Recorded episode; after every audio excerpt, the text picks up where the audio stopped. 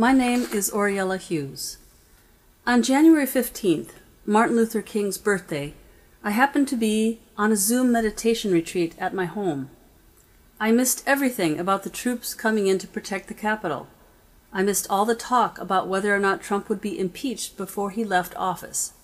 And I missed all the speculation on what havoc the Proud Boys were planning for the inauguration day. But I was not sad to miss all these things. The thing I was sad to miss was a true dedication to someone who made a huge impact in my life the Reverend Martin Luther King Jr. Martin Luther King has always been a deep inspiration to me because he exemplifies a true, aware, and evolved human being. He showed humanity what it looks like to surrender your own personal life to something much bigger and greater.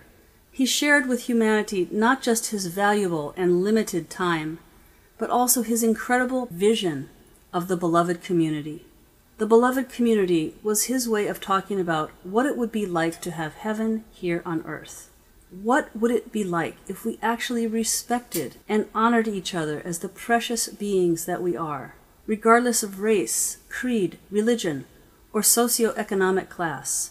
Even living in our small, tight knit community of Sitka, there are people who are prejudiced, who are angry, who are intolerant, who may have been raised to see people as the other, or dangerous, or bad, or ignorant, or any other number of derogatory characteristics, rather than seeing them as a fellow member of the beloved community. Let's take the opportunity this year to look at how our parents and the prevailing culture shaped our thinking.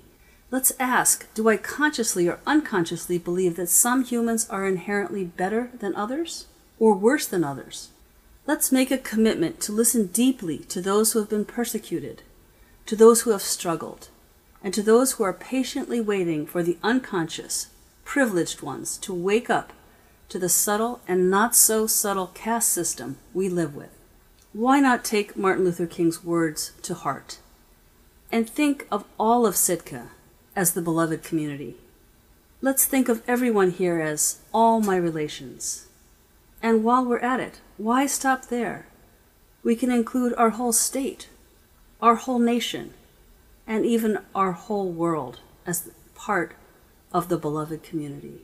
Thank you for listening. This is Auriella Hughes with a personal commentary.